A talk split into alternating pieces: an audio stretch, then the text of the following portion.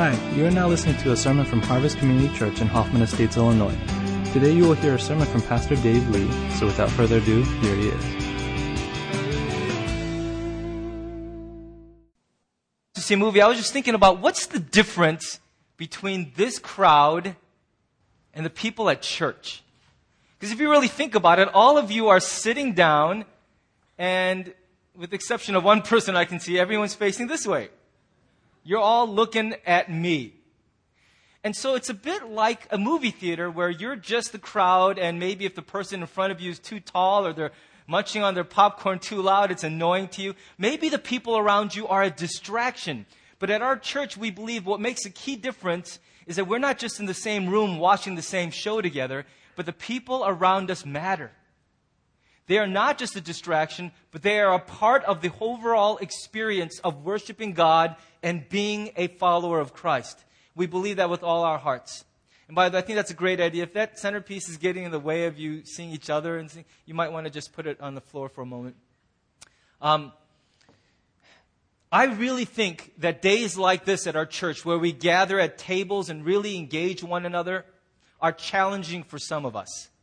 It's not comfortable. We may have introvert issues or language barriers or just not in the mood for people. But it's very important that we do this on a regular basis as a church to remember that the people around us are the church. Now, the Apostle Paul was a guy who was really driven by an unshakable sense of purpose. And God used him in amazing ways. He got a lot done in his life. He's a guy that God used to write 13 out of the 27 books in the New Testament. So, I mean, he is a very fruitful and productive servant of Christ. His writings contain some of the deepest theological truths in all of the Bible. And it's a guy that, he's a guy that I really like because he chooses his words very carefully. I love words. I think words are wonderful things. And so I appreciate Paul's writing because he never wasted a single word. It's amazing how much he seems to squeeze even into a short letter. That's why I think it's even more amazing when you read Paul and the stuff he wrote, how much space in his writings are devoted to words of personal greeting. I find that really remarkable. Because I think Paul knew that his letters would be more than just letters, that they will be circulated by Christians for years to come. And so it amazes me how much of that valuable space, that real estate, he uses to say hi to people, to drop names, to say, hey, by the way, you know my friend such and such. He's an awesome dude. Make sure you greet him warmly when he visits your city next time. And he spends a lot of his time doing that especially in his more personal letters, he spends a good deal of that time making those personal acknowledgments and greetings.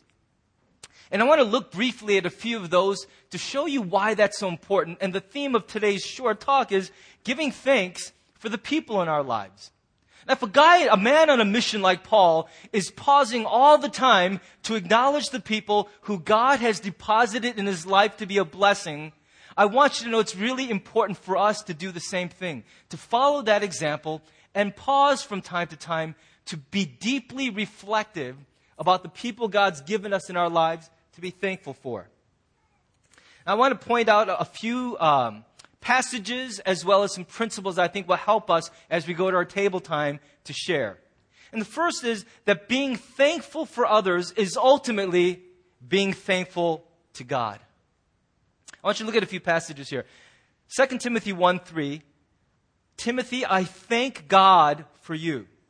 He is the God I serve with a clear conscience, just as my ancestors did. Night and day, I constantly remember you in my prayers. Philemon verses 4 to 5 say, I always thank God when I pray for you, Philemon, because I keep hearing of your trust in the Lord and your love for all of God's people. And finally, Romans 1 8. First, I thank my God through Jesus Christ for all of you, because your faith is being reported all over the world. Now, in case you missed it or you're kind of sleepy, I, I put in boldface and underscore the part that kind of is important for this point, and that is that Paul doesn't just say, hey, thank you. He says as a discipline, I thank God for you. Here's the point I think he's trying to make, all right? I think what Paul's trying to say is God is very active in all of our lives. He's always working in our lives, but sometimes we don't see it. We're waiting for a miracle. We're waiting for something impossible to happen. And sometimes we're tempted to say things like, I don't think God knows I exist. I think God's very unfair. He's ignoring me, but He's blessing my friend and my neighbor. But the truth is, God is always very active in our lives. The problem is that sometimes we don't know where to look for Him. And what I believe is that the majority of the time that God is moving in our lives, He's doing it through other people. I mean, when's the last time a giant beam of happy light came down from the sky and hit you and you were in really good shape? You were really sad and all of a sudden a happy ray struck you from heaven and your mood changed. Anybody have that experience recently? I really want to talk to you. I want to buy you lunch and hear about it. I haven't had an experience like that. But I can tell you many, many times that I was in a really funky mood and someone would send me an email in the morning just going, hey, you know, I'm praying for you. And they would share something that God put on their heart. Or somebody would just come by the office uh, unannounced and just decide to chill out for a while and we share a good conversation, an unexpected meal together. And at the tail end of that time, I'm in a great mood. I feel uplifted. The trajectory of my day went from being sour to being happy because God worked in my life through another person. When I've been hungry, when I've been without a ride, when I've been sick, it's people that God keeps using as His hands and feet to be a blessing to me. And so it's a mistake for us to say God is not active in my life because miracles and supernatural things are not happening. Look around you and think about how many people God is using all the time to reach after you, to look after you, to take care of you, because that is God alive and active in your life. And so as we pause to be reflecting about people we can be thankful for, in the end, what we're really doing also is thanking God for putting those people in our lives. I mean, think about how, how many things could have gone differently and how you'd know a whole different set of people and how your life might be very different than it is today. I also know that it's God working when someone blesses us because at our core, we're horrible people, aren't we? Let's just face it. And I don't mean to be a pessimist about human nature, but I haven't seen much lately to make me feel like human beings are inherently good people. Even for me, when I do something good, there's a little bit of, I hope I get some payback for this later. At the very least, a little credit. I think even in our good things, there's a little bit of darkness mixed in with it all. And so when something is done by another human being unselfishly to bless me, I know that didn't come from their flesh someone, namely God, got a hold of them so that they would take the time and spend the energy to do something in my life that I can't explain. Why would somebody come out from their neighborhood to my neighborhood just to spend time with me, to be a blessing to me, to love me? Why would someone give away stuff that they spend hard earned money to buy just so I could have it because I didn't have it before? Why would anybody do these things for me if there's nothing in it for them? And every time that happens, we're reminded God is touching someone's life so that they would touch our life. So again, in review, being thankful to God or to others is ultimately being thankful to God. Let me give you another uh, principle that will help you as you reflect today. Being thankful for others is acknowledging that we didn't get here alone. This one is kind of a big deal for me personally. I think it's so important to remember that none of us got where we are all by ourselves. Now, I know some of you got here the hard way. You had a hard scrabble life. You're a pretty tough person. A lot of calluses on your hands because nobody just handed you stuff. And I know in the folklore of your own personal story, you are a self-made person. Everything you got, you got the hard way by the work of your own hands. But I'm here to tell you, as much as that feels real and true to you, it's not. None of us got here by ourselves. I want you to look at a couple passages with me. Philippians chapter 2, verses 25 to 30. Here's what it says. Let me just turn this so I don't have to keep craning my neck here. Meanwhile, I thought I should send Epaphroditus back to you. He is a true brother, a faithful worker, and a courageous soldier, and he was your messenger to help me in my need. Now I am sending him home again for he has been longing to see you, and he was very distressed that you heard he was ill. And he surely was ill. In fact, he almost died, but God had mercy on him and also on me, so that I would not have such unbearable sorrow. So I am all the more anxious to send him back to you, for I know you will be glad to see him, and that will lighten all my cares. Welcome him with Christian love and with great joy, and be sure to honor people like him, for he risked his life for the work of Christ. And he was at the point of death while trying to do for me the things you couldn't do because you were far away. It's a very personal statement Paul is making about a friend named Epaphroditus who worked so hard to support Paul's ministry. He took ill and nearly died because of the exhaustion of helping Paul with the work of Christ. Here's another one 2 Timothy 1 16 to 18.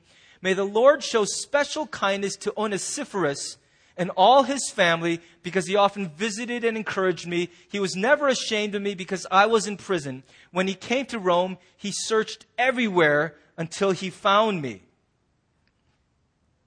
May the Lord show him special kindness on the day of Christ's return, and you know how much he helped me at Ephesus. I'm not sure why the guys who helped Paul have such hard names to pronounce, but Epaphroditus and Onesiphorus, try saying that five times fast, are two friends that meant a great deal to Paul because they were reminders to a guy who had done so much for God that he did not do it alone. Paul could not have done the miraculous work of his earthly ministry had it not been for the help of some men and women who stepped in at key moments in his life and helped him when he was helpless. He's acknowledging by thanking them and thanking God that none of us are self-made men and women. Now, let me just give you a quick, some of you, you might, it's such a short sermon, it's almost over. Don't fall asleep on me now. I love football. If you know me for more than 10 minutes, you know I am insane, loco for football. I married a woman who is actually crazier about football than I am. Okay? And so one of the things we love is when somebody scores and there's that touchdown celebration. The NFL's ruined it a little bit by persecuting men like Chad Ochocinco. Uh, for all their flamboyant celebrations, but that's part of what made it fun. I, they call it taunting. I, I, I can't believe these NFL players can't take a little taunting. But you see all that celebration, and it's fun until after a while you go, it's a little excessive because there's this guy who scored. He caught a pass or broke through the crowd and ran into the end zone, and he's doing all this, and he's doing this kind of stuff, and he's doing moonwalks, and he's doing all this stuff. And after all, you're like, hold on a second, buddy. I know you're real pleased with yourself, but you're acting like you somehow made it across the goal line all by yourself. Like someone handed you the ball and no one was around and you knocked out all these other people. And so I love that moment where in the midst of all his celebration, the receiver or the running back or the tight end comes to their senses and they go, oh, oh hold on. And they point. And they point to all the other players who made that play possible. The receiver points to the quarterback and says, man, that was a surgically precise pass props, right? You're giving credit to the guy. Or the running back who points to the guy who made that key block without which he would have been laying in the dirt 10 yards shy of a touchdown. That's a beautiful moment for me. I love seeing that because it's honest. And it makes me want to celebrate even more with that person because they are not run away with pride, but they acknowledge that everybody who succeeds succeeds at least in part because somebody else was involved. And here's the thing maybe you this morning find yourself in the position of being Chad Ochocinco, flamboyantly dancing and putting the football with, with the pylon or something, as if you were the only person involved in that play. And maybe those around you are kind of going, hey, dude, relax. It's not all about you. And maybe today, as you pause to think about it, God will really put you in a posture of humility that will bless you and strengthen you. Maybe He'll remind you of some people that you forgot to thank along the way, without whose input into your life, you would be in a very, very different place right now. And I think it's important when we share about the people who've blessed us that we take a moment to think that way and acknowledge them and admit, I could not have gotten here alone. And let me give you one last point here. Oh, I forgot to show you that picture. Okay football player. There you go. Being thankful for others expands our experience of God. Let me give you a, a, couple passages here. Philemon 4 through 7. I always thank God when I pray for you, Philemon, because I keep hearing of your trust in the Lord Jesus and your love for all of God's people. You are generous because of your faith. And I am praying that you will really put your generosity to work, for in doing so, you will come to an understanding of all the good things we can do for Christ. Here's another one. I myself have gained much joy and comfort from your love, my brother, right in the because your kindness has so often refreshed the hearts of the people of God. Romans 1, 8 through 12. First, I thank my God through Jesus Christ for all of you because your faith is being reported all over the world. God, whom I serve with my whole heart in preaching the gospel of his son, is my witness how constantly I remember you at all, in my prayers at all times. Listen, and I pray that now at last, by God's will, the way may be open for me to come to you. I long to see you so that I may impart to you some spiritual gift to make you strong. That is, and listen to this part, that you and I may be mutually encouraged by each other's faith. Mutually encouraged. I think one of the, the, reasons that it's important to remember others and be thankful for them is that as we consider what they've done in our lives, it expands our experience of God. It makes me pause and think, okay, I'm so used to being the taker. I'm so used to being the one who gets things from others. I need help. I need love. I need comfort. And people have constantly been coming and giving those things to us. And as we thank them, at some point in our lives, what God will do is remind you, hey, as you think about all these people who have so faithfully come to give to you in your need, maybe God now is showing you that you can be the person who gives and who helps and who comforts.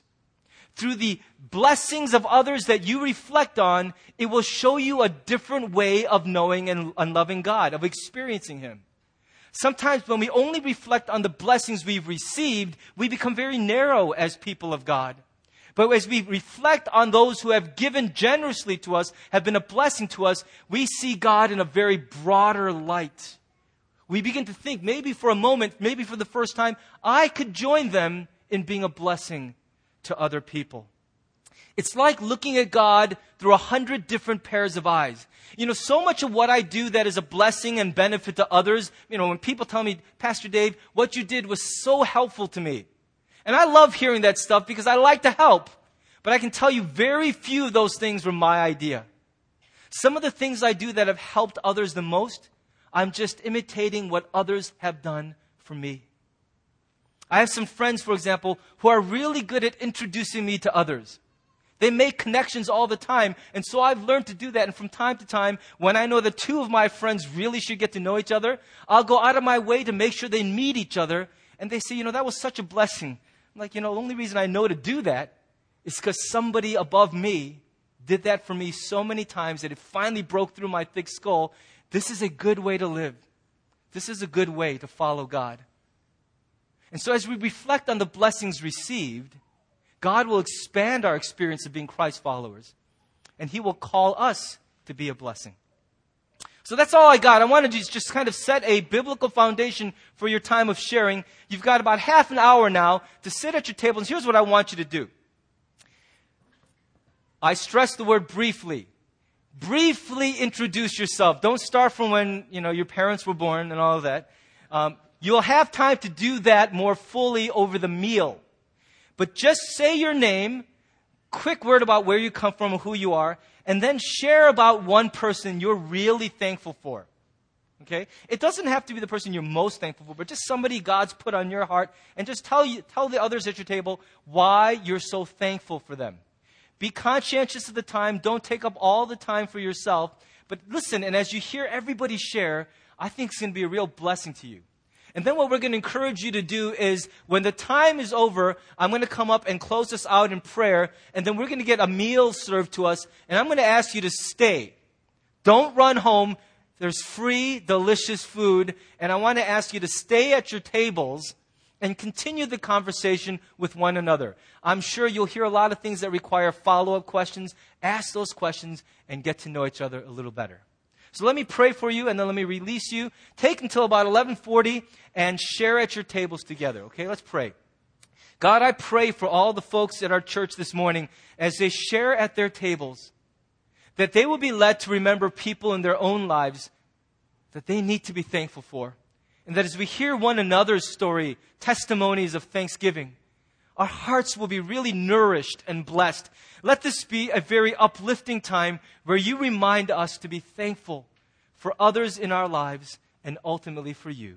In Jesus' name, amen.